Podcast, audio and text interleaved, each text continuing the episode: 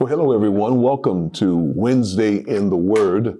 I am so honored to have you as an audience on today. This is our day where we spend our day in the Word. We start at 6 a.m. to 6.15 um, in prayer, something to add to your day that won't take all day from 6 a.m. to 6.15.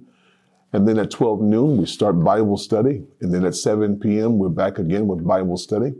And so thank you for being a part of our Wednesday in the Word.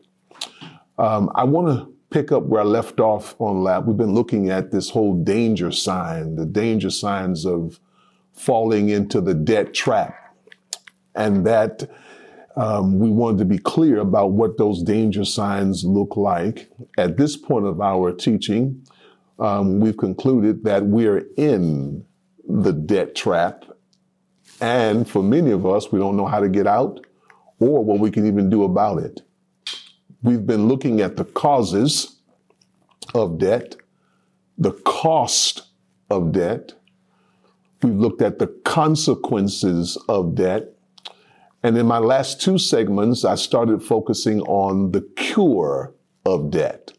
And so on today, I want to continue with the cure of debt. We've looked at the causes, we've looked at the cost, we've looked at the consequences, and I want to focus even today some more on the cure. Now, I suggested that um, for those of us who are in debt, there is a way out of debt. The good news is there is a way out. There is a way out. There is a way out. God tells us that if we would do it His way, if we do it His way, we can get out of debt and we can stay out of debt permanently. So, Pastor, what are the steps to freedom that will get me out of debt? And let me just say something before I give you these steps. I want you all to be real clear that many of us can't even imagine living a life without debt because we've been so inundated with debt that we think that debt is normal and is supposed to be a part of life. It doesn't have to be.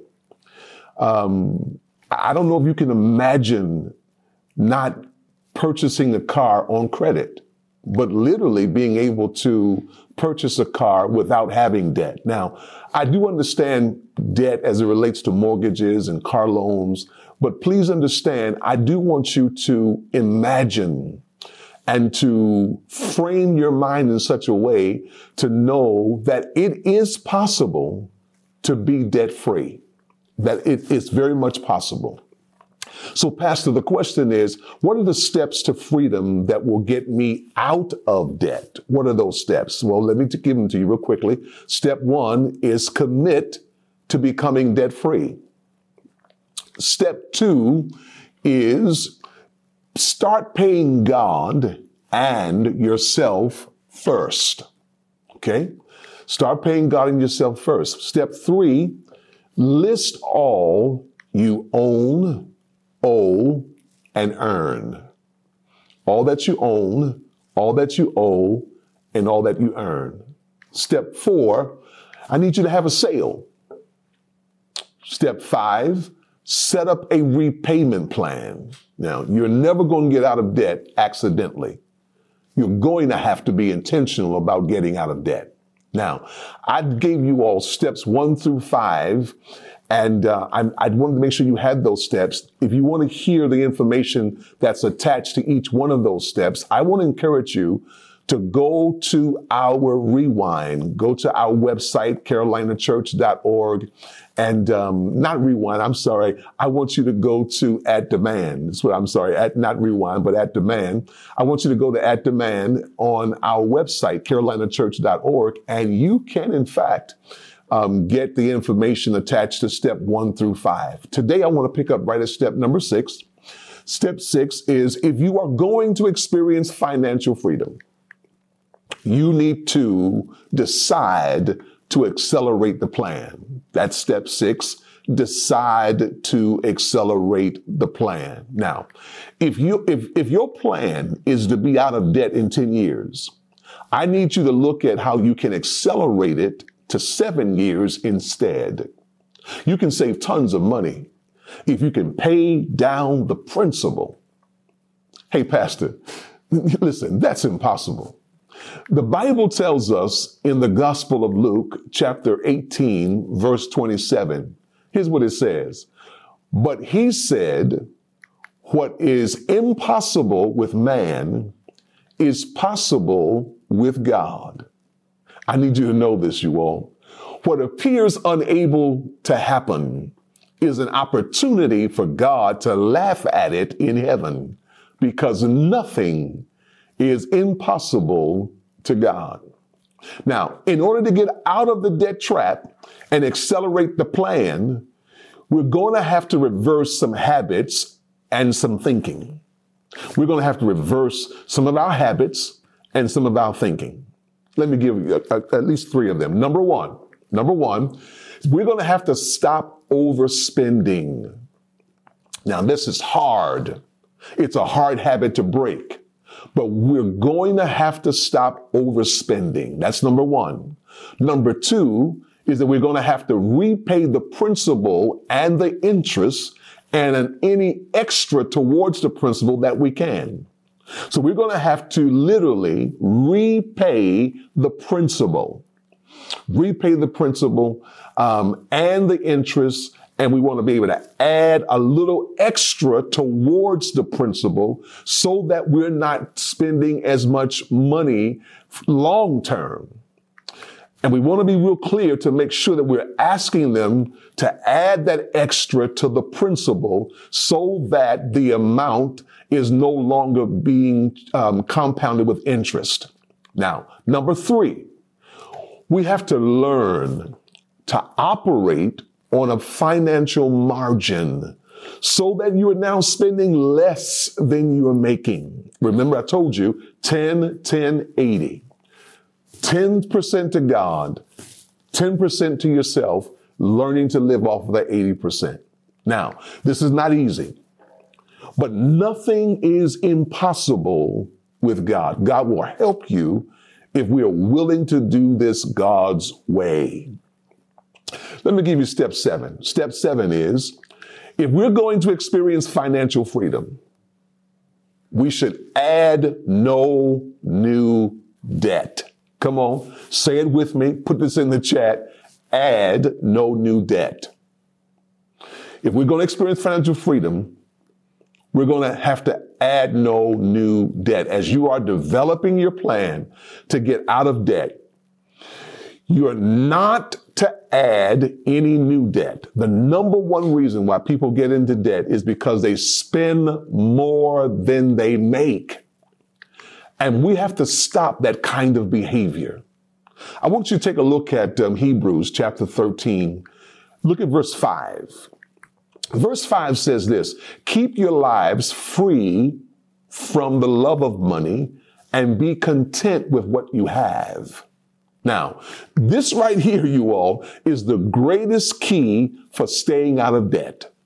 That's the greatest key for staying out of debt. Let me give you step eight. Step eight, I believe you all, um, is also just as important. Step eight is to dialogue with your creditors about your plan. I need you to have conversation with your creditors about your plan. There needs to be conversation with the creditors. Now, when you are talking to your creditors, your ask of them ought to be about one of three things. One of three things. Number one, one of three things. Ask for payment reductions. Payment reduction. All right. You want a payment reduction. Two, lowered interest rates. If they could lower your interest rates. Or three, stop the compounding interest. Now, there are ways to reduce the amount you have to pay per month, thus making the debt more manageable. And there are ways to possibly lower interest rates, thus reducing the long-term debt. We have a responsibility, however, to notify the people that we are in debt to and make them aware of your plan. They ought to know about the things that you are considering, that you are changing. Make a list of all of your creditors. I want you to call them. Let them know that you have no intentions on filing bankruptcy. That's not good for, the, for you, nor is it good for the creditor. Tell them that you are not able to pay your current minimum payment amount. You can't pay it. But here's what you can pay. And then ask them to help you with your situation. Let them know that you are going to pay the bill off, but you need their help. And ask them if they are willing to help. They might say, okay, pay the debt and we'll stop the compound, uh, stop compounding the interest. Or you can ask your creditor, maybe they ought to, if they would stop compounding the interest. That's what you want to do. Ask them if they would consider stop compounding the interest. It doesn't hurt to ask. Here's what the Bible says, you all, in Proverbs 16, verse 7. You've got to arm yourself with the word of God. And here's what the Bible says in Proverbs 16, verse 7. When you please the Lord, you can make your enemies into friends. Wow. when you seek to please the Lord, God can turn it so that the enemies can become your friends. Now, I want you to let us, I want you to watch God move in your, I want you to watch God move in your situation. Here's step nine. Step nine is I want you to stick to the plan. Stick to the plan. Getting out of debt is not easy. It's difficult. It's going to take discipline. It takes effort. It takes sacrifice. But we have to stick to the plan. These principles that I've given unto you work, but you must work them. They work, but you must work them. I mean, you all, um, faith without works is dead. You must work the principles. You've got to work them. Galatians chapter 6 verse 9 tells us this. Let us not get tired of doing what is right. For after a while, we will reap a harvest of blessing if we don't get discouraged and give up. All right. Let me give you step 10. Step 10 is I now need you to develop discipline in financial matters. All through step nine, I've been trying to get you to this place to develop discipline in financial matters. I'm going to need you to go ahead and cut up that plastic. Cut that card up. Didn't say close the account, but cut that card up. As a matter of fact, we ought to just have a cutting up credit card ceremony. That's what we ought to do. Just cutting up the card not calling the creditor to ask them to replace it, that you lost it. I didn't ask you to call the creditors to close the account, not asking you to do that. But what I am asking you to do is to go ahead and put into place discipline, put into place boundaries. Just cut the card up. The Holy Spirit, who gives us self control, can help you change your spending practices by changing your desires and priorities. Self control is one of the fruit of the Spirit that, that we are guaranteed to receive when we ask for it. The struggle to refuse impulse buying is really fought in the heart. It's something that's fought in our hearts. In Proverbs chapter 16, verse 3, here's what we're told. It says, commit to the Lord whatever, whatever you do, and he will establish your plans. It would be wise to engage uh, an accountability partner to hold you accountable in your spending. But I need you to continue to work your plan to solve your debt problem. All right. Now, I've given you 10 steps to get you out. Let's go over them again. Number one, commit to becoming debt free. Number two, start paying God and yourself first. Number three, list all that you own, owe, and earn. Number four, have a sale. Number five, set up a repayment plan. Number six, decide to accelerate the plan. Number seven is you all add no new debt. Number eight, to dialogue with your creditors about your plan. Number nine, stick to the plan. And then number 10, I need you to develop discipline in financial matters. This, these particular um, principles, I am willing to assure you they work, but you are going to have to work the plan. Now, uh, allow me to segue for a moment and, and give this to you as I, as I bring this lesson to a close today. Listen, there's one debt that you and I will never be able to repay. We'll never be able to. There's one debt that we'll never be able to repay, and it's the debt for our sin account. S-I-N, sin account. Every one of us owe on this account. And here's why. Because we've all fallen short. We've all made mistakes that we're not proud about. We've all made some choices that did not align with God's word. We've offended God. We've offended other people. We have not held on to the standards of God. And because sin has a penalty, payment is required. Someone has to pay the penalty for our sins. You and I owe a debt that we could not possibly pay. Bible tells us, for the wages of sin is death, and the gift of God is eternal life. What God did for us was he assumed our debt.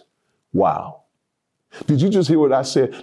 I need you to get this. I said, what God did for you and I was he assumed our debt. He assumed our debt. Jesus Christ paid a debt that he did not owe with his own life. He wipes out all of our spiritual debt simply because of his grace. He does this because he loves us, because he created us, and because he wants the best for us. Jesus has wiped out our spiritual debt so that we don't have to go to hell. We don't have to pay the penalty for our sins. Let me show this to you in Colossians chapter 2, verse 14 through 15. It tells us, here it is, he canceled the debt which listed all the rules we failed to follow he took away that record with its rules and nailed it to the cross. God stripped the spiritual rulers and powers of their authority. The NIV reads like this. Here's how the NIV reads. It reads, having canceled the charge of our legal indebtedness, which stood against us and condemned us, he has taken it away, nailing it to the cross. All I'm trying to get you all to see is that Jesus paid our spiritual debt. Can I get you to help me teach this lesson? I need you to put that in the chat for me. I need you to say this out in the atmosphere where you are. Jesus paid our spiritual debt. Please type that in for me if you don't mind. Jesus paid our spiritual debt. Now listen, before we can start working on our financial debt, we need to first close the books on our spiritual debt. Because you need to have the favor and supernatural power of God at your back, helping you to liquidate your debt. Mismanaging money is not our real problem. That's not our real problem. Mismanaging money is not our real problem. It's a symptom of our real problem but it's not the problem. Mismanaged money, mismanaged time, or mismanaged talent or ability, or mismanaged relationships are symptoms of a deeper issue, which is a mismanaged life. You see, the real issue is our lives are not well managed. It's necessary to have someone to come alongside of us to manage our lives. And that needs to be Jesus Christ himself. That's the whole idea behind making Jesus Christ the Lord of your life. When you hear people say Jesus is Lord, or make him Lord of your life. Or when you read in Romans chapter 10, verse 9, where it says, if you declare with your mouth Jesus is Lord and believe in your heart that God raised him from the dead, you will be saved. What exactly are we, what, what, what, when we talk about the whole idea of Lord, the whole idea of that is we are exactly saying that Jesus Christ is now boss of my life. That's what we're saying. See, most people have no idea about what that means, Lord, to make him Lord of my life. Most of us have no idea because we don't live in a feudal system where there are kings and queens and lords and ladies in our cultural understanding in America. We don't have that in our culture. We don't have vassals and counts and sirs, which is the makeup of a feudal system. We live in a democracy culture, which gives reason for why we don't understand the word Lord. Lord is just an old English word for boss, for manager, for director, or even for CEO. See, Jesus doesn't want to be a resident in your life. He wants to be president of your life. What it means when we become a follower of Christ is that we put up a sign over us that reads under new management. Before Jesus, I was managing my own life. I was managing my own finances. I was managing my own time. I was managing my own relationships. And the truth of the matter is, I wasn't doing a great job with it either. I wasn't doing a great job managing anything I had. I became tired and frustrated and I was failing at managing it. But being under new management, Jesus became Lord of my life and my new boss and my Lord. And what I'm suggesting to you today is that you need to make Jesus Lord of your life. Y'all, this is the issue that we need to settle first before we try tackling the symptoms of a poor managed life. Now, you, you, might think that your debt is so deep that you are drowning or that it's impossible to get out. Let me tell you all this. Mark chapter 4, verse 35 through 41. In Mark chapter 4, verse 35 through 41, it tells us that on the day when evening had come, he said to them, Let us go across to the other side. And leaving the crowd, they took him with them in the boat. Please don't miss this.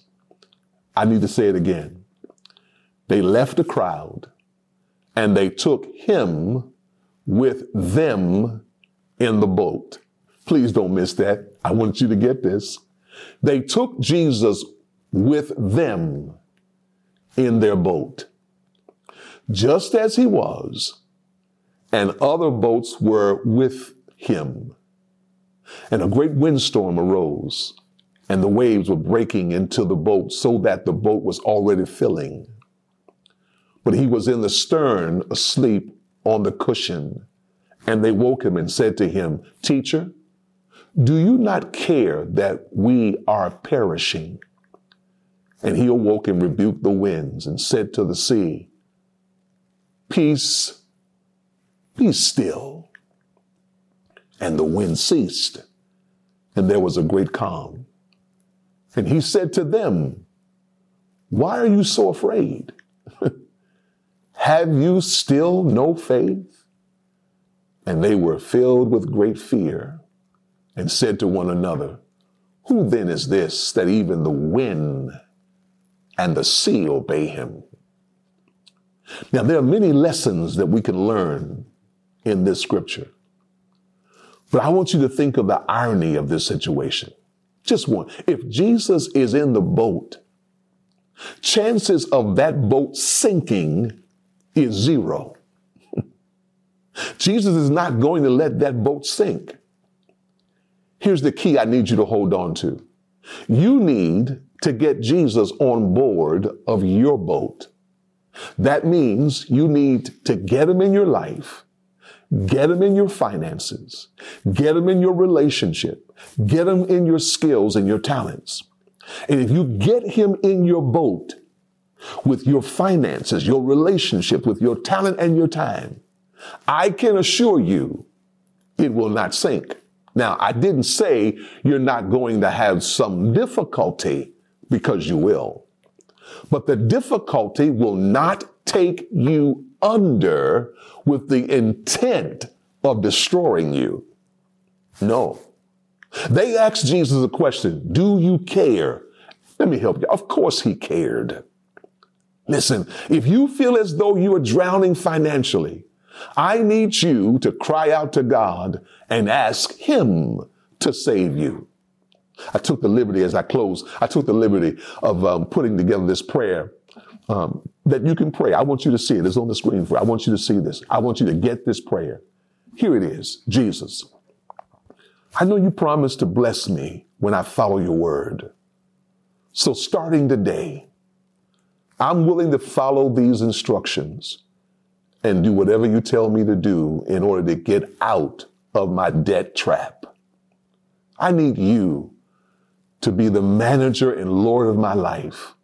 I ask you to get in my boat with me. Keep me from drowning financially, emotionally, relationally, and any other way the enemy will try to take me out.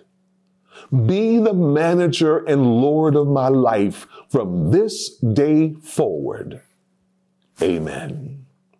Now, my brothers and sisters, I need you to pray that prayer, to make him first in your life. Follow the principles, institute the plan, and then watch God supernaturally make a way for you. This, I believe, you all, will help us in this debt trap. Let me thank you for your time today.